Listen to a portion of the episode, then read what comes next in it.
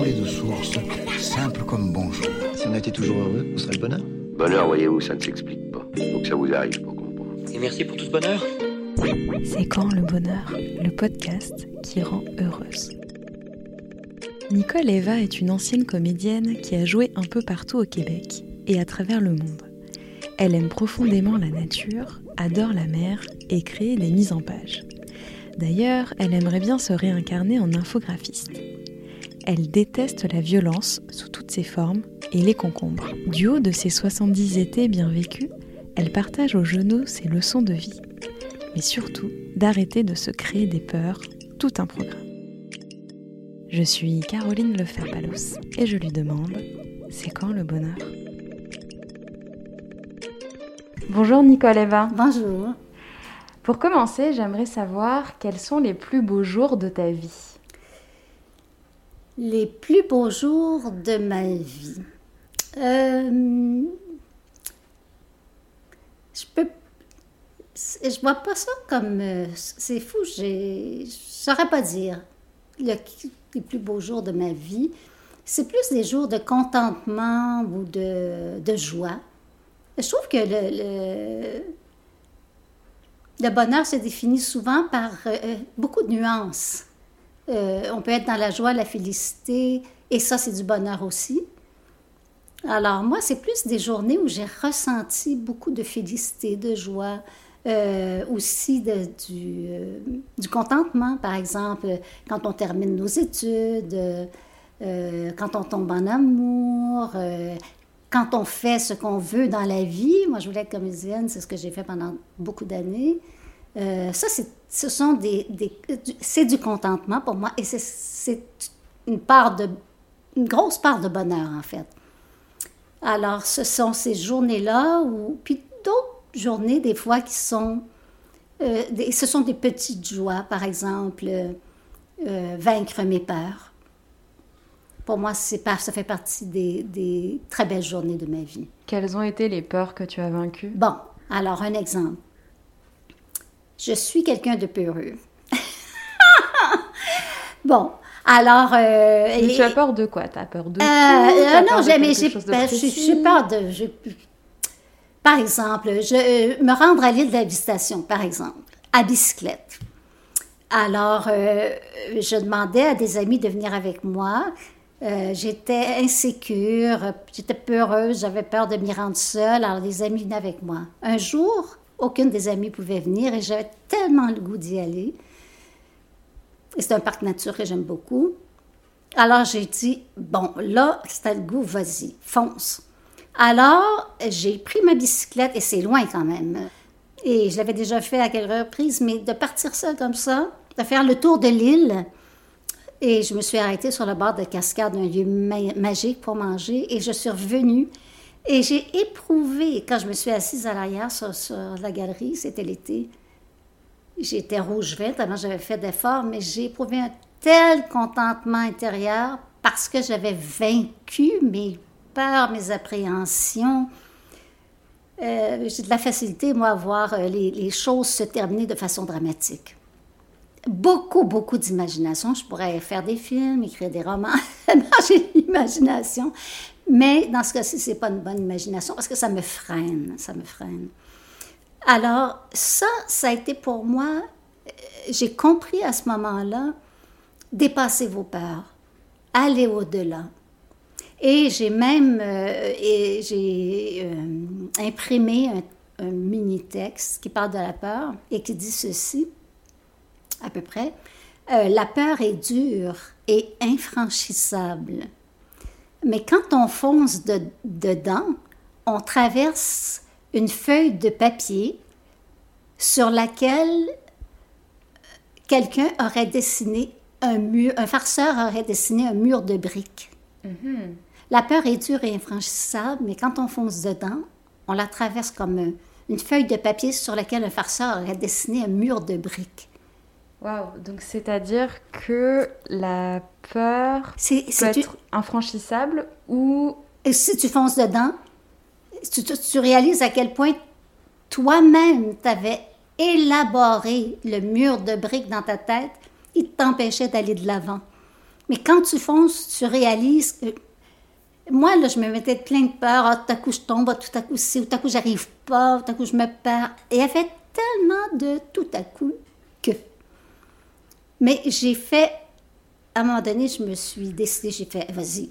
Là, c'était pas pour attendre toujours après tout le monde, là. Vas-y. Et j'étais tellement contente de moi. C'est une petite chose, hein? Mais quand il y a des peurs qui t'empêchent d'avancer, et ça a été une leçon pour moi, j'ai dit, Nicole, et j'ai encore la phrase toujours que je regarde fréquemment, parce que j'ai encore des peurs, je ne suis pas mieux que les autres, hein? Je pense qu'il y a des peurs de toutes sortes. Et puis, une autre histoire aussi, parce que moi, j'ai jamais été sportive. Je marche, puis je fais un peu de bicyclette. Bon, c'est tout. Eh, c'est déjà pas mal, hein? Parce que l'autre jour, tu me racontais que tu marchais quand même beaucoup. Tu faisais pas mal de bicyclette, donc... Oui. Cette année, j'en ai moins fait, mais il y a des années où je faisais beaucoup plus de bicyclette. Les dernières années, à cause des canicules, j'en fais moins. Mais je prenais des cours de voix avec un professeur. Et à un moment donné... on chantait, on travaillait la voix et tout. Et il m'a dit un jour, je sais pas, je me rappelle plus pourquoi, il dit, je vais t'aider, mais tu vas faire la chandelle. J'ai fait, oh mais non, je suis pas capable. La chandelle. Oui, la chandelle. Mettre ses pieds en l'air. La tête et les pieds en haut, la tête en bas, appuyer. Tu sais, quand tu t'appuies, t'es vraiment comme une chandelle. Oui, non, je vois ce que c'est. La tête en bas, les pieds en haut. Oui. Et appuyer sur. Non, je. Comme ça, oui. Bon. Je vois ce que c'est, mais t'avais quel âge? Oh, dans la trentaine. Ah, OK. C'était pas hier. Non. C'était dans la... Mais toutes ces choses-là... Moi, en gymnastique, j'étais carrément nulle. Moi, le cheval allemand, sauter par le cheval allemand, je prenais mon élan, puis j'étais peureuse. J'étais pas... Alors, j'admirais... Celles qui arrivaient à sauter par-dessus. Il y en a qui étaient excellentes. Elles avaient ça. Moi, je n'avais pas ça. Vraiment pas. Alors, il me dit... Alors, moi, voyant ça, parce qu'ils disent, on va le faire, mais je vais être là. Je me mets, évidemment, près d'un mur. Je me dis, je tombe, le mur va... Il dit, non, tu vas le faire au centre. Quoi? Au centre de la pièce. Mais pourquoi il te demande ça, pour chanter? Parce qu'il voulait, je crois, que j'ai amélioré ma confiance. Tu sais, un mur, c'est un appui, donc... alors là, quand tu as confiance en toi, tu es aussi solide qu'un tronc d'arbre enraciné. Alors, je crois que... Je sais pas quelles sont ses raisons, mais je pense que ça a un rapport avec ça. Ça, c'est mon interprétation. Il me l'a pas dit, mais il voulait que je fasse ça, donc. Alors, je l'ai fait. Et il était là parce qu'il me dit, écoute, il me montre la technique, il le fait devant moi d'abord. Et lui, il était tellement solide qu'il bougeait ses pieds, ses jambes dans n'importe quel sens. Le tronc demeurait très, très hyper solide. Alors, j'essaie à mon tour et au miracle, j'y parviens. Mm-hmm. Et là, pour redescendre, j'ai dit, comment on fait? Mais j'étais super bien la tête en bas. J'ai dit, oh, quel confort! Jamais j'aurais pensé ça. Alors, il me montre comment descendre et tout. Je le fais 2, 3 fois. Il est là. Et à un moment donné, j'étais tellement heureuse. Pour moi, il y en a qui vont dire, ben oui, mais franchement, c'est ridicule, là, c'est anodin. Mais pas pour moi. C'est pas si anodin. Hein? Ben, pour certaines gens, ils comprendront peut-être pas ces peurs-là, mais moi, je suis une peureuse. Bon. Alors là, j'ai vraiment... À un moment donné, je suis arrivée chez mes parents et j'étais en visite et j'ai appris quelque chose et j'ai fait au milieu du salon. J'ai fait la chandelle toute seule, sans que personne soit autour de moi. Ça, là, c'est des moments, tu peux pas savoir. C'est un contentement profond, une fierté. Puis les gens faisaient « Waouh! Wow! » J'étais... C'était de la... Le bonheur aussi, c'est de la fierté d'accomplir quelque chose, d'aller encore une fois au-delà de mes peurs. Il m'avait donné cette confiance-là, vraiment. Alors voilà, donc, pour moi, c'est ça, des moments, des jours dont je me rappelle. parce que j'ai franchi des bornes que moi, mon mental et moi, on se met. J'ai besoin de personne, moi, pour me mettre des limitations. C'est triste à dire, mais ainsi je suis faite et en vieillissant, je tasse les limitations. Je les tasse carrément. Je suis loin d'être parvenue à toutes les tasser, mais je suis parvenue quand même à faire un bon bout de chemin à partir de là où je partais. Wow! C'est une belle leçon, ça, de... Qu'est-ce qui... Tu dirais que tu te sens plus libérée avec les années, plus avec l'âge qui avance? Oui. Et par exemple, est-ce qu'il y a des choses que tu oses faire aujourd'hui et que tu ne faisais pas avant? Oui, parce que quand j'ai peur, je lis ma phrase. J'ai dit, Nicole, tu penses que c'est un mur de briques? C'est juste une feuille de papier. Oui, il y a un farceur qui a dessiné quelque chose qui te fait peur parce que tu dis, je vais me faire mal. Non, vas-y. Et je te jure que je tremble intérieurement, hein? Mais je le fais. Et effectivement, c'est une feuille de papier. Après ça, je fais « et que j'aurais été bête de ne pas faire telle chose. » Mais dans ma nature profonde, je suis souvent sur le frein. Et en vieillissant, je me dis « Nicole, tu passes à côté d'occasions à cause de ça. » Et il faut que je discipline mon mental parce que mon mental s'effarouche facilement. Voit toujours, et ça, je ne suis pas la seule, j'en ai parlé à plein de gens, on voit souvent des drames, la pensée nous guide vers le drame. Et ça, je ne veux plus ça. Je ne dis pas que j'y vais plus, au contraire, parce que j'ai des moments de fragilité comme tout le monde. Et dans ces moments de fragilité-là, de vulnérabilité, mon mental est moins contrôlable. Mais je travaille fortement pour... Je dis contrôler, mais c'est le mot. C'est comme un cheval fou qui veut aller dans tous les sens. Je fais non, je vais mettre de la bride, de l'icole, je ne sais pas, je vais le contenir. Et c'est moi la maître. C'est moi. Et j'ai conscience que c'est moi qui mets les barrières, mais c'est moi qui peux les enlever aussi. Mm. Est-ce que tu as des regrets dans ta vie? Oui, il y a des choses que j'ai regrettées, des occasions qui se sont présentées. Par exemple, à un moment donné, j'avais travaillé à Paris, je faisais l'assistanat d'un metteur en scène là-bas. Et puis moi, je lui disais, j'adore Paris, blabla, j'aimerais ça vivre là, blabla. Et un jour, il est venu faire une mise en scène ici à Montréal. Et puis moi, il m'a voulu comme assistante. En tout cas, les choses se sont arrangées de telle sorte que celle qui faisait l'assistanat ne je ne sais pas ce qui est arrivé. Oh, je pense qu'elle l'a joué. Oui, elle faisait l'assistanat, mais finalement, elle l'a joué dans les pièces. Donc, lui, on avait travaillé ensemble. Donc, il m'a appelé. Il dit, est-ce que ça te tente d'être mon assistante? J'ai dit, mais oui, ça avait super bien été. Et à la fin, il me dit, écoute, est-ce que ça te tenterait de venir à Paris, être mon assistante, etc.? Parce qu'on s'est super bien entendus. Et moi, j'ai dit non. Parce que je venais d'arriver à Montréal. Moi, je vivais hors de Montréal, près de la troupe. Tu as grandi où? Moi, j'ai grandi à Montréal, mais j'étais 10 ans à Victoriaville, là où la troupe était, parce qu'il fallait être plus... Donc, pour ceux qui ne connaissent pas, Victoriaville, c'est à comme 2 heures de Montréal, au nord? C'est à peu près 1 heure. 1 heure et quart, 1 heure et quart au nord de Montréal. Et puis, ensuite, je suis revenue à Montréal. Ça faisait... C'était la même année, 1 an, et j'avais envoyé des CV un peu partout, parce que je voulais essayer, tâter d'autres choses. Bon. Donc, c'était...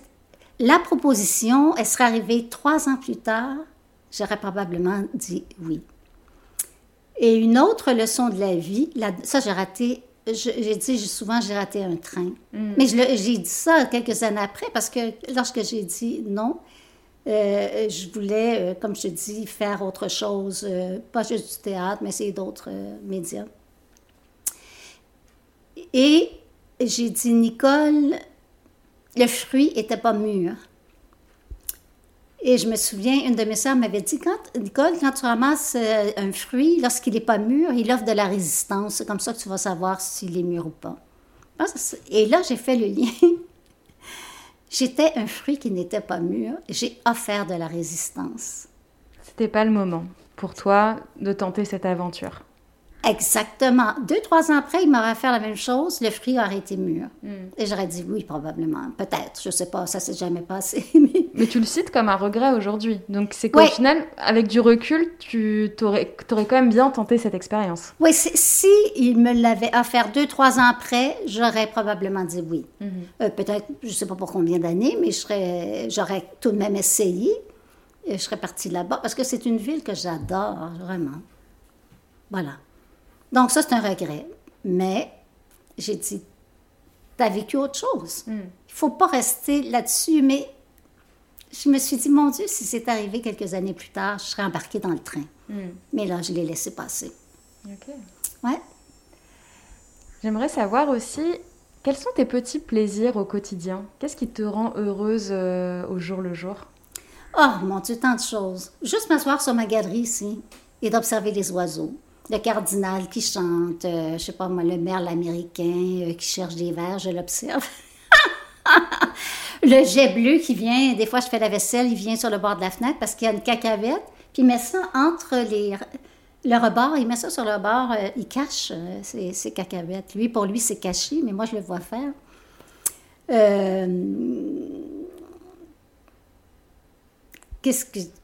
La nature. Moi, tu me mets dans la nature ou sur le bord, en bord de mer, je suis une femme heureuse. Pourquoi? Parce que je suis une contemplative. Et ça m'amène dans des lieux de bonheur, de joie intense. Je suis quelqu'un qui vit vraiment depuis toujours face à la nature. Je me souviens, quand j'étais jeune, je vibrais tellement, je me suis dit, je suis sûre que si je me laissais aller, je volerais. Oui. J'avais tellement, je ne sais pas comment le dire dans des mots, mais une joie. Et vraiment, je sentais que si je me laissais aller, j'aurais été... Tu sais, on dit se laisser emporter. Oui, l'expression est bonne. J'aurais pu voler, mais bon, dans ma tête, ça ne se pouvait pas, donc je ne l'ai jamais fait. Je ne saurais jamais si ça fonctionne ou pas, mais j'avais ça depuis toujours.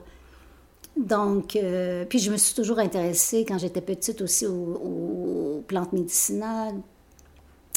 Voilà. Donc, ça, c'est un amour inconditionnel. Et moi, quand je vais mal, je vais dans la nature, je marche. Il faut ça.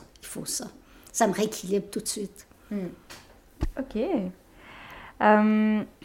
Imaginons qu'aujourd'hui, j'ai une baguette magique et pendant 24 heures, tu peux faire tout ce que tu veux.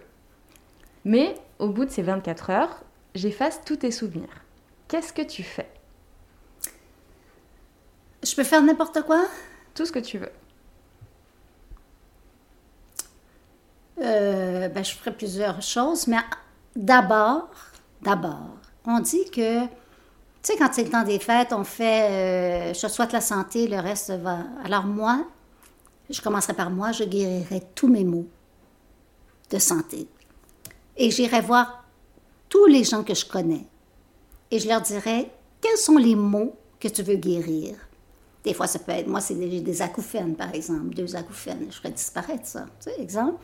Ou quelqu'un peut avoir de l'arthrose. Je fais de l'arthrose aussi, enfin, bref. Tu nommes un mal ou une maladie que tu as, et moi, automatiquement, tu es guéri et ça ne reviendra plus, à vie. Voilà, ce serait ça. Donc, on dit la santé, c'est le bonheur. Ben oui. T'as beau être multimillionnaire, si t'as pas la santé, qu'est-ce que tu fais avec tes millions? Tu les passes dans les hôpitaux à bouffer des médicaments, des choses comme ça. Non, c'est la chose la plus primordiale. Santé mentale et physique, on s'entend, les deux. Alors moi, j'irai voir les gens que j'aime, les gens que je connais, les gens...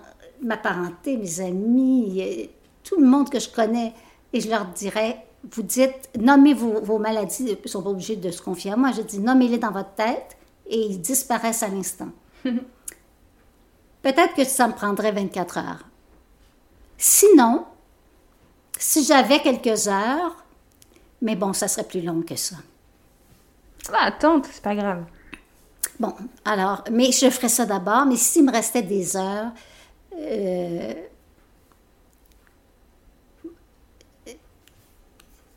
Comment je dirais ça? J'aimerais ça que les dirigeants des pays les plus importants sur la planète les mettent dans une fusée, les envoyer dans l'espace, ensemble, dans un petit espace là, où ils flotteraient, là, ils seraient interdépendants, mais ce n'est pas la raison principale. La raison principale, c'est je voudrais, quand on est autour de la planète, et ils voient la beauté de notre planète bleue. C'est la seule où il y a de la vie pour l'instant. On ne sait pas. Oui, on dit il y a des amibes sur Mars, mais oui, des amibes. Mais je dirais, est-ce qu'il y a des êtres pensants comme les humains? J'aimerais que ces dirigeants-là, et tous ceux et tous les dirigeants aussi où il y a des conflits dans les pays, je les mettrais et je leur dirais, regardez, on a une planète, une seule. Comment peut-on s'entretuer au lieu de dire « on est dans un monde merveilleux, merveilleux », c'est le mot, mais de se laisser diviser par la race, la religion, les croyances, qu'est-ce que c'est que ça? Puis à un moment donné, la Terre va devenir invivable à cause de nous. C'est ça que je voudrais tellement, parce que les astronautes vont... Quand ils sont dans l'espace, ils disent « la plus belle chose que j'ai vue, c'est notre planète ». Et là, il y a des déclics qui se font dans leur tête. Elle est si petite, elle est unique, elle est entourée d'autres astres et d'autres planètes, mais moi, j'ai juste à penser à l'être humain. Enfin, bon, juste pour clore ça... Mm-hmm. J'aimerais que peut-être qu'il y en a peut-être que des dirigeants, peut-être qu'il y en a que ça ne toucherait pas du tout, mais je tenterais ma chance, parce que ensuite, je me disais, tu sais, s'ils avaient dans l'idée, est-ce qu'on tourne sans arrêt, ils diraient peut-être, j'ai hâte de retourner dans ma maison. C'est un peu comme E.T. qui dit go on, mais eux aussi, ils diraient, bon là, j'ai hâte d'atterrir, je ne sais pas, mais je tenterais ça. Mais bon, là, c'est plus que 24 heures. Mais bon. Parce que appeler tout le monde et je n'ai pas les téléphones, faire. Enfin, bon, tu sais. Mais j'ai une baguette magique, tu pourras. Ah, baguette. Voilà, tout est résolu. Ah, j'ai une baguette magique. Waouh! C'est comme le génie quand on frotte la lampe. Exactement. Ah oui, si j'ai une baguette magique, c'est sûr, je les rassemble. Ils sont perdus un peu parce qu'ils savent pas ce qu'ils font là, mais moi, je leur explique. Oui, une baguette magique en 24 heures, qu'est-ce que je ferais d'autre? Ah, j'enlèverais la souffrance, les guerres, tout ce qui est inharmonieux sur la planète, j'enlèverais ça. Mm. Vraiment. C'est un chouette programme. J'aimerais bien avoir te donner une baguette magique. Ah, j'adorerais avoir ça, mon Dieu, que j'aimerais ça. Ça serait, ouais, un super pouvoir, comme tu dis. Et souvent, les pouvoirs qu'on a, il faut les utiliser. Ce n'est pas des super pouvoirs comme ça, mais on a des pouvoirs extraordinaires d'agir à un moindre degré. Mais il faut le faire aussi. Quel est le meilleur conseil qu'on t'ait jamais donné? Est-ce que, tu sais, parfois, on te donne un conseil et puis t'es là? Oui. D'être plus souple. Parce que j'étais quelqu'un d'un peu raide dans le corps, mais raide aussi au niveau des fois des réactions. Et j'ai appris la souplesse. C'est-à-dire que je disais les choses, mais vraiment carrées des fois, alors que je regardais, et les gens évidemment se braquaient, avec raison. Et je regardais d'autres personnes qui disaient la même chose que moi, mais d'une autre manière. Et c'était tout de suite, les gens adhéraient. Comme je suis intelligente, je voyais la différence. Et j'ai dit, regarde, mais c'est ça, moi, j'apprends beaucoup en regardant les êtres et en observant les choses et en me regardant aussi aller. Puis là, je voyais que la façon, moi, j'étais tranchante, alors que les gens qui disaient la même chose, finalement, mais avec de l'humour... Ils apportaient ça de façon tellement plus souple. Moi, j'étais raide. Et donc, on peut dire cassante. Tu sais, tu prends une assiette, tu la jettes par terre, elle se casse. Mais tu prends un linge à vaisselle, tu le jettes par terre. Ça lui fait pas grand mal. Pourquoi? Il est souple et l'assiette est rigide. Alors... Voilà, donc j'ai appris ça en regardant les gens dire les choses avec un mot d'humour. L'humour ouvre les portes et un ton tranchant, ça ferme les personnes. Et ça, je l'ai appris. Et ça m'a beaucoup servi parce qu'en théâtre, on faisait que des comédies sur des sujets chauds d'actualité dans les années 80. Est-ce que tu m'as déjà parlé de ta phrase sur le mur? Oui. Est-ce que tu as un autre leitmotiv, une autre citation comme ça à laquelle tu aimes penser? Oui. Je pense que c'est Goethe qui disait « Lorsque tu veux créer quelque chose et que tu y mets toute ta concentration et tes efforts, les vibrations s'unissent pour te supporter dans ce que tu veux réaliser. » Ah, c'est dit dans tout à fait des mots, là, mais dans mes mots, là, mais lui, c'est beaucoup mieux dit. Là, c'est Goethe qui disait ça et ça m'a frappée. J'ai dit, c'est tellement vrai. Il y a un support quand tu décides de faire quelque chose et que tu mets ton énergie, t'arrives à réaliser des choses. On prend, par exemple, le verdissement. Je t'ai raconté, moi, c'était très égoïste. Au début, je voulais qu'on casse l'asphalte devant chez moi pour mon petit jardin personnel. On m'a dit, ça ne marche pas comme ça. Alors, il faut que tu convainques tes voisins, et puis blabla. Et j'ai mis l'effort. Et tout, c'est... Et aujourd'hui, ta rue est complètement verdie, métamorphosée. Mini-jardin sur toute ta rue. Oui, pas grâce à moi. Bah si, quand même. C'est toi qui as eu l'idée. Non, moi, je suis le déclencheur, mais j'aurais aucun voisin qui aurait... C'est fini. Donc, c'est vraiment pas moi. Moi, je suis l'initiatrice. Mais c'est personne qui embarque dans ton projet. À quoi ça sert d'initier quoi que ce soit? Ça ne se réalise pas. Donc, c'est vraiment... tout le mérite va à tout le monde qui ont décidé d'embarquer dans le projet, de s'investir, d'entretenir, d'en prendre soin, etc. Et c'est ce qui fait que la rue est tellement plus plaisante actuellement. Tellement plus... Alors, c'est un exemple. Il y en a plein d'autres. Dans un sens, c'est qu'il ne faut pas hésiter à foncer. Et surtout, je ne le dirai jamais assez, c'est nous.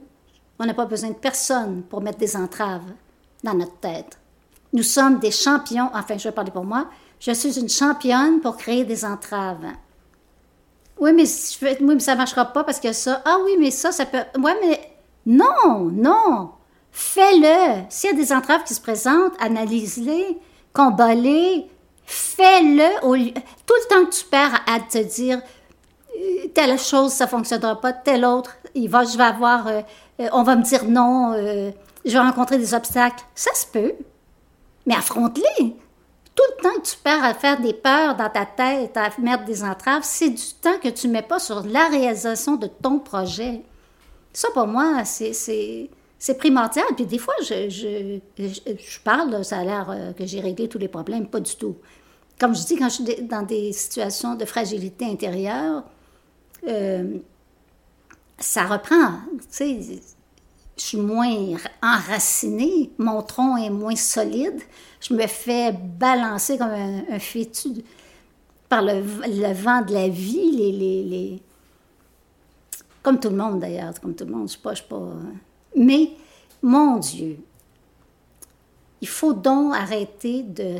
C'est ça l'histoire. Mais moi, c'est ça, j'ai une imagination débordante. Et je devrais... Ah, tu m'avais dit une chose, excuse, je fais du coq à l'âne, mais oui, tu m'as dit quelque chose que j'aimais, écrire des chansons. Mm-hmm. Un des beaux moments, tu me demandais. Tu vois, là, ça vient pas... c'est pas tout à fait... Des fois, je vais reprendre des questions que tu m'as posées avant. C'est pas grave.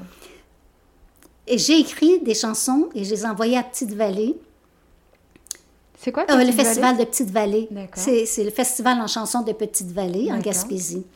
Alors, j'avais écrit deux... Mais tu sais, il restait quelques jours la première fois, alors j'ai écrit des chansons rapidement, je les ai envoyées, et les gens te donnent des critiques de ce que tu fais, et ça m'avait vraiment ravie. Oh. 5 ou 7 ans plus tard, cette fois-ci, j'avais du temps. J'ai pris le temps, j'envoie 2 chansons, et on me confirme que j'ai tout le talent pour écrire des chansons. J'ai pleuré, j'ai reçu la lettre, j'ai tellement pleuré. J'adore écrire, j'ai une facilité, toujours une facilité pour écrire, donc j'ai pleuré énormément parce qu'on me confirmait quelque chose. Tu sais, je participais à des concours pour savoir, puis ils donnent une critique. J'ai fait, bon, mais quelqu'un va pouvoir dire ce que ça vaut, ce que je fais. Donc, je crois qu'on était 73, la deuxième fois, on était peut-être 73 ou quelque chose de genre à participer. J'étais parmi les 10 premières. Mais je n'ai pas été choisie parce qu'ils en prennent peut-être 4-5, mais moi, j'étais parmi les 10 premières. Alors, je me dis quand même. Et, ce qu'il disait, ça m'a fait tellement pleurer. On me disait, vous avez tout le talent pour écrire des chansons. Wow. Ah, ça a été une très belle joie. Et pourtant, je pleurais, là. Mm. De joie ou de très, très profondément touchée. Qu'on reconnaisse un talent, parce que j'ai toujours... Je me souviens, quand j'étais jeune, j'avais quel âge? J'étais au secondaire. J'avais écrit une nouvelle et j'avais gagné le premier prix. Donc, j'ai cette facilité-là à créer, à écrire, on me l'a toujours dit. Mais j'ai la paresse de ne pas le faire assez de façon... Un écrivain va travailler, je ne sais pas, moi, de 5 heures du matin à 10 heures ou à midi. Je n'ai pas cette discipline-là, mais un jour, je vais... Bon, j'ai 70 ans aussi. Je me dis, Nicole, attends pas trop. Allez, applique-toi, puis écris des chansons, offre-les à des personnes que t'aimes, qui chantent, et... Peut-être qu'ils vont dire non, parce que c'est... mais peut-être qu'ils vont dire oui aussi. Mm. Tente, fais-le. Un jour. Et qu'est-ce que tu dirais à la Nicole qui avait 15 ans? Avec du recul aujourd'hui, la Nicole de 70 ans, qu'est-ce qu'elle dirait à cette petite Nicole de 15 ans? Ah, de mon Dieu! J'ai toujours été une hypersensible. Mm-hmm. Moi, je regarde n'importe quel film et je vois quelqu'un pleurer. C'est automatique. Je pleure. Des fois, je peux passer 1 heure à pleurer dans une émission triste. Là, les gens qui parlent, je pleure avec eux. Et puis là, je vais à chercher des Kleenex, des papiers mouchoirs. Et je reviens. Encore une fois, ça peut... C'est ça. Bon... je suis comme ça, j'ai lutté comme ça toute ma vie. Je me disais, hey, il faut prendre la distance. Distancie-toi. Je colle. Je ne sais pas comment expliquer ça. C'est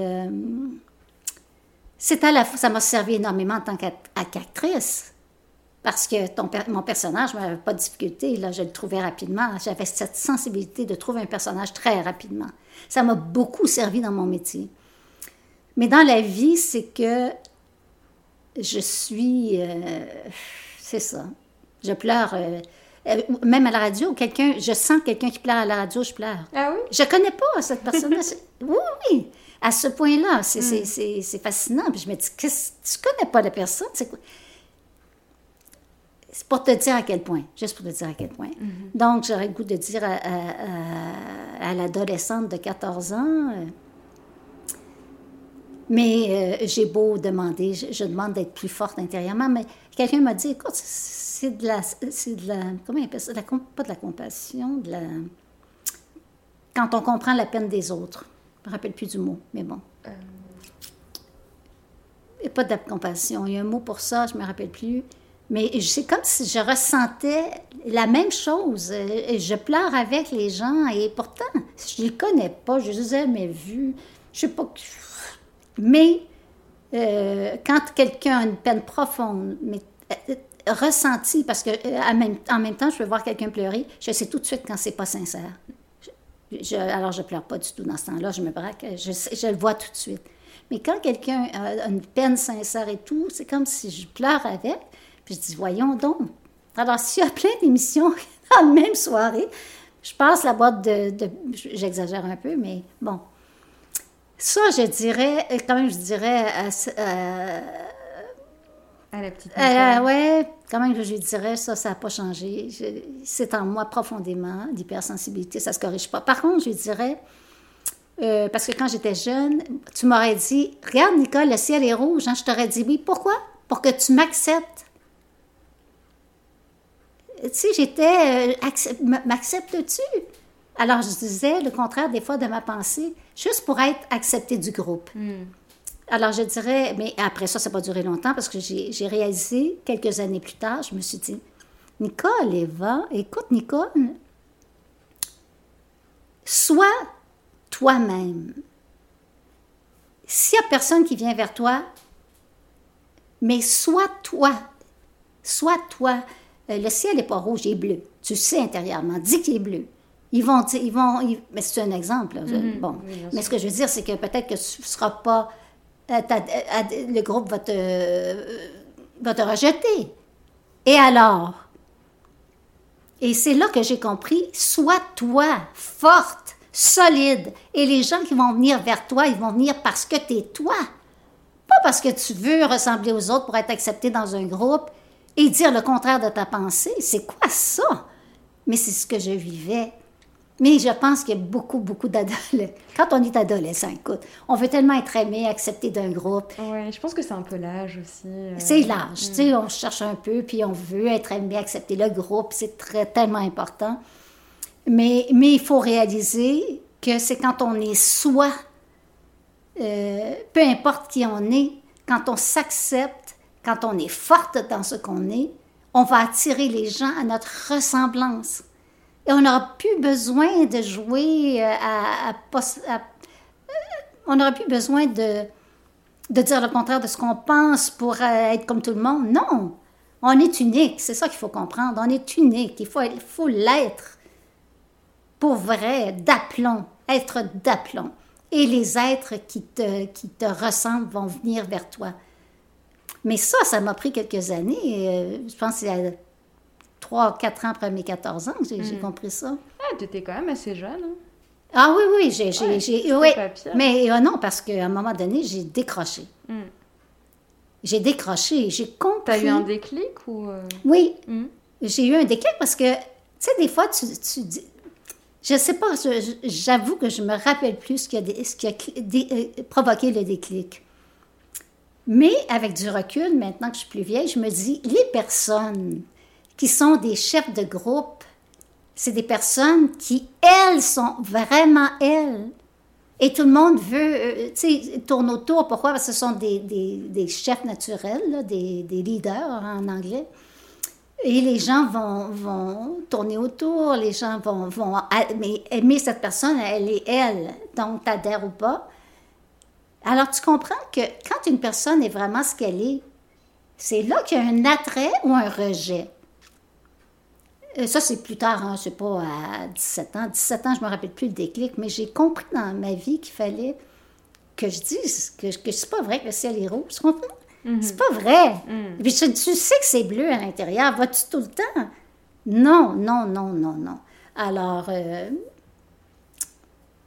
OK. C'est ça. C'est vraiment de dire à mais je l'ai réalisé, mais je lui dirais à 14 ans, pour pas qu'elle attende 3 autres années.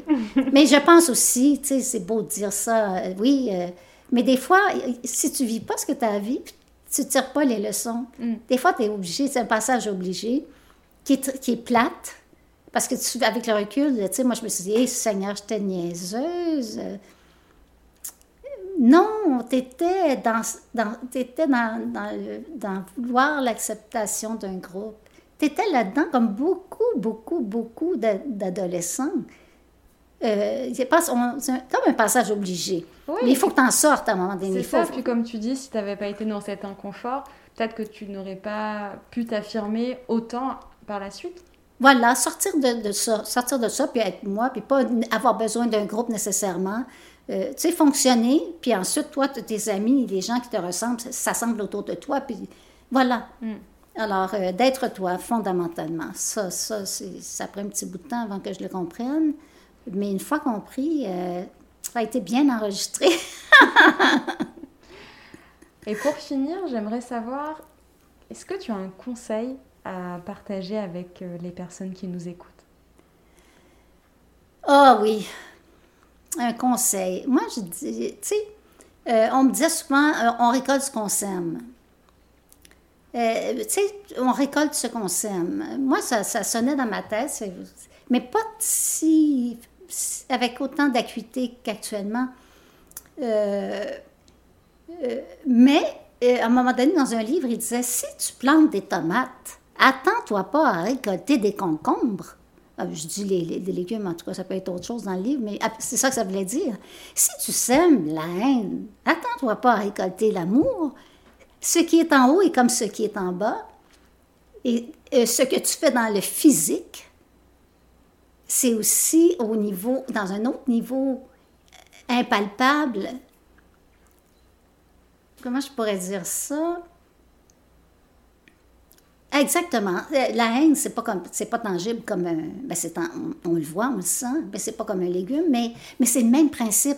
C'est pour ça qu'on dit des fois que ce qui est en haut est le reflet de ce qui est en bas, ou le en bas est le reflet de ce qui se passe en haut, un peu comme si mais on regarde... haut et bas, c'est-à-dire, je comprends par exemple, tout ce qui est matériel et ce qui est immatériel. Parlons de matériel et d'immatériel. Tu sais, on parle le corps en soi...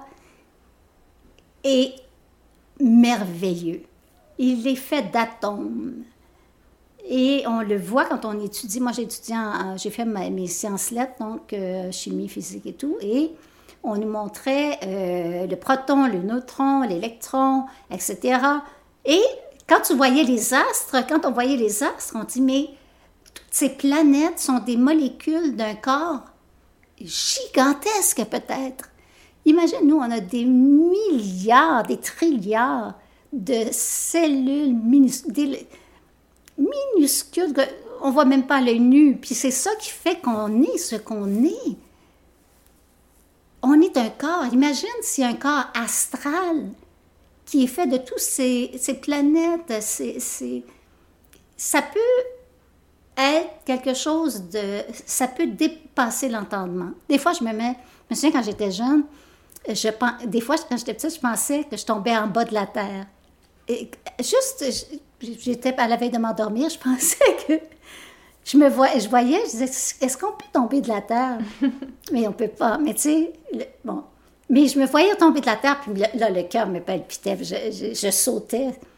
Mais c'est fou, hein, que j'ai pensé à ces choses-là. Mais tu sais, on dit, pourquoi est-ce que je décolle pas de la terre? Il y a l'effet d'attraction. Le centre de la Terre, il y a du fer dans le centre de la Terre. Et nous, on a du fer dans le sang. Donc, on est rattaché à cette planète-là. Parce que, tu sais, en ce moment, elle tourne, là. Puis toi, tu n'as pas la tête à l'envers, moi non plus. On sent rien. Ah oui, qu'il y ait évidemment des secousses sismiques. Mais ce que je veux dire, c'est que tous ces phénomènes-là, on les analyse pas, tu sais, des fois, on est collé sur notre quotidien, puis c'est correct aussi, parce qu'il faut faire la vaisselle, faire la cuisine, bon, c'est des tâches ménagères, des tâches, faut-tu nourrir, blabla. Mais quand on cesse de penser à ces actions-là et qu'on envoie notre esprit dans des lieux, tu décolles de l'arbre pour voir la forêt, ou tu décolles de la terre pour voir l'univers. Univers, nous sommes univers. Je ne sais pas quoi, mais nous sommes univers. OK, donc toi, tu penses profondément que c'est ça, donc que tout est lié, tout est relié. Oui. Et que si tu envoies des mauvaises choses, en fait, dans cet univers, si tu tends vers des mauvaises choses, tu vas récolter des mauvaises choses, oui. Et inversement. Inversement. Donc ton conseil... On récolte... C'est comme les lois de la nature. Ça, c'est des principes universels qu'on appelle. C'est pour ça que je dis que ce que tu fais en bas, les vibrations sont basses. C'est le matériel. Quand tu élèves ton esprit par la méditation, tu rejoins, t'affines. C'est moins grossier. Mais là, on vit dans la matière qui est une vibration grossière de bas niveau. Mais quand on s'élève par la méditation... Le niveau vibratoire augmente et on peut aller au-delà du simple matériel. C'est ça que je veux dire. Mais ce sont les mêmes principes qui nous guident. Quand tu mets un oignon dans la terre, une graine d'oignon, tu vas récolter de l'oignon. Tu n'auras pas des carottes, mais c'est la même chose. C'est ça que je veux dire.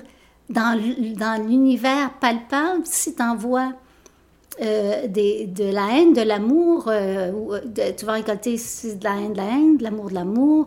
Si tu envoies des pensées positives, tu vas récolter le positif. Il y en a qui disent « Ouais, ben, ça ne marche pas à chaque fois. » Non, parce qu'on s'attend que ce soit tout de suite. Tu sais, que ce soit... Non, la graine, elle, que tu as plantée, oui, le radis va pousser plus vite, mais la courge, elle, c'est au mois d'octobre. C'est la même... Tout est interrelié, puis ce sont les mêmes principes physiques sur la planète que dans l'immatériel. Il y a aussi ne pas faire aux autres ce qu'on n'aimerait pas qu'on nous fasse. Ça, c'est une règle, là. Si tout le monde, chaque personne sur la planète respectait ça, il n'y aurait plus de guerre, il n'y aurait plus de viol, il n'y aurait plus de vol, il n'y aurait plus de tuerie, parce qu'on n'aime pas ça être violé, volé, tué. Il n'y aurait plus d'irrespect, on n'aime pas ça, vivre de l'irrespect. Ne pas faire aux autres ce qu'on n'aimerait pas qu'on nous fasse. Moi, deux choses à retenir. Tu récoltes ce que tu sèmes, ne pas faire aux autres ce que tu n'aimerais pas qu'on te fasse. Ces deux règles-là, la paix serait de retour sur Terre si c'était respecté. Ça devrait faire partie des... Je dis ça, mais non, je ne dirais pas, mais... Ça serait intéressant que ça fasse partie des règlements gouvernementaux, mais ça, c'est impossible. C'est-à-dire qu'il faudrait un peu plus expliciter, quoi. Non, mais je pense que c'est chacun qui fait avec ça. Il n'y a pas de gouvernement qui peut imposer ça. Mais c'est-à-dire c'est sûr qu'il y a des mesures à prendre. Il faut que tu t'arrêtes au feu rouge, là. Bon. Sinon, tu vas risquer la vie de quelqu'un et la tienne. Tu sais, il y a des principes de base comme ça... que les gouvernements mettent en place, mais... Et puis, si tu commets un acte mauvais, la police va arriver. C'est sûr, là, il y a des règles. Mais ces règles-là, de ne pas faire aux autres ce que tu n'aimerais pas qu'on te fasse, ça se met pas dans un règlement civil, civil gouvernemental, mais il y a plein d'autres règles qui font en sorte que tu dois respecter ça pour que la société fonctionne bien. Mais je pense que c'est à l'intérieur de soi, on doit se dire, par exemple, je vais dire telle chose, je vais dire, des fois, ça sort tout seul, on va dire une bêtise à quelqu'un, ou... puis juste se poser la question, tu sais, on dit tourner la langue 7 fois. Ce que ça veut dire, c'est réfléchir. Est-ce que tu aimerais recevoir ce que tu vas dire à l'autre? Aimerais-tu que l'autre te renvoie ça? Si ça fait non, dis-le pas. Fais-le pas. Parce qu'il y a les regrets, les remords, et la culpabilité qui risque d'envenimer ton mental aussi.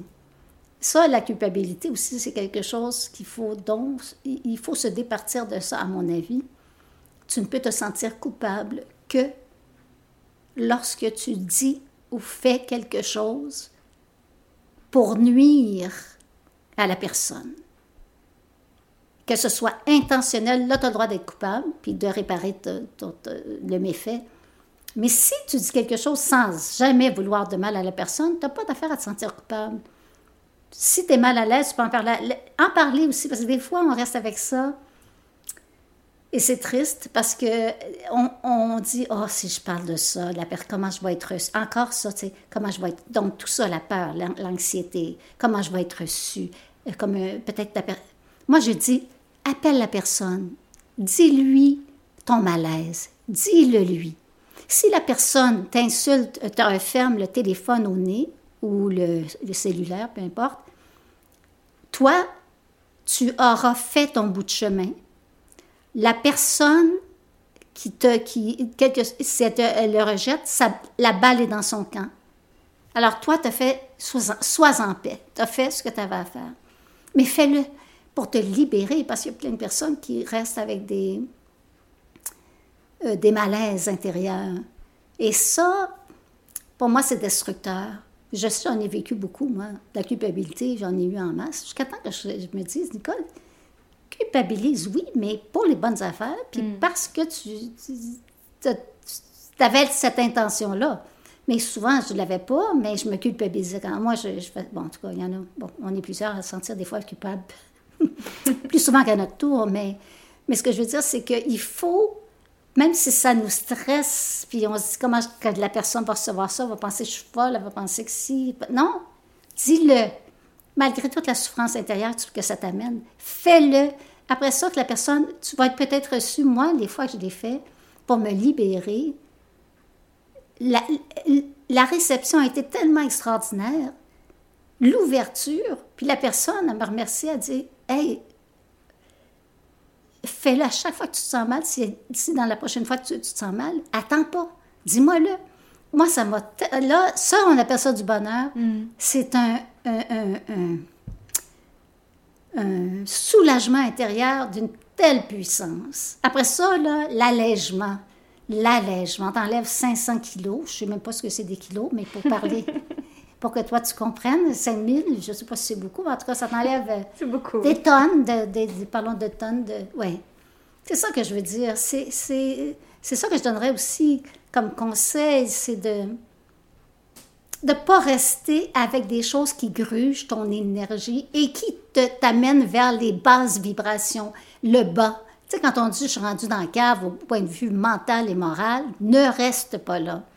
Remonte. On sait que dans le bas de la piscine, on va donner une poussée puis on va remonter. Et ce qu'il faut que tu fasses pour revenir au bien-être, fais-le. Oui, c'est extrêmement souffrant. Moi, je sais, j'étais là, comment je vais être reçue? Elle va te trouver fou, folle, whatever. Fais-le. Arrête de te mettre encore des bâtons dans les roues puis d'imaginer plein d'affaires. Fais-le. Non, mais je suis rendue à mon âge à dire, je le fais. Oh, il y a des fois, c'est extrêmement souffrant parce que j'ai peur de comment ça va être reçu. Après ça, quand je le fais, et souvent, c'est reçu avec tellement d'amour et de compréhension. Je fais, mon Dieu, j'aurais donc dû le faire avant. Et la personne, si la personne dit, je le prends pas, puis elle te claque le téléphone au nez, bien, t'as fait ton bout de chemin. Toi, t'as fait ce que t'avais à faire. Le camp, la balle est dans le camp de l'autre. Ça ne t'appartient plus. Ça ne t'appartient plus. Ça, c'est une autre phrase. Ben, c'est ça. Ça fait partie des conseils appris dans la vie là, que je dirais. Il y en a d'autres qui me viendraient à l'idée, mais plus tard. Tu sais, c'est ça. Mais écoute, merci beaucoup, Nicole, pour toutes tes belles leçons de vie. Ben, écoute, ça m'a fait plaisir et puis voilà.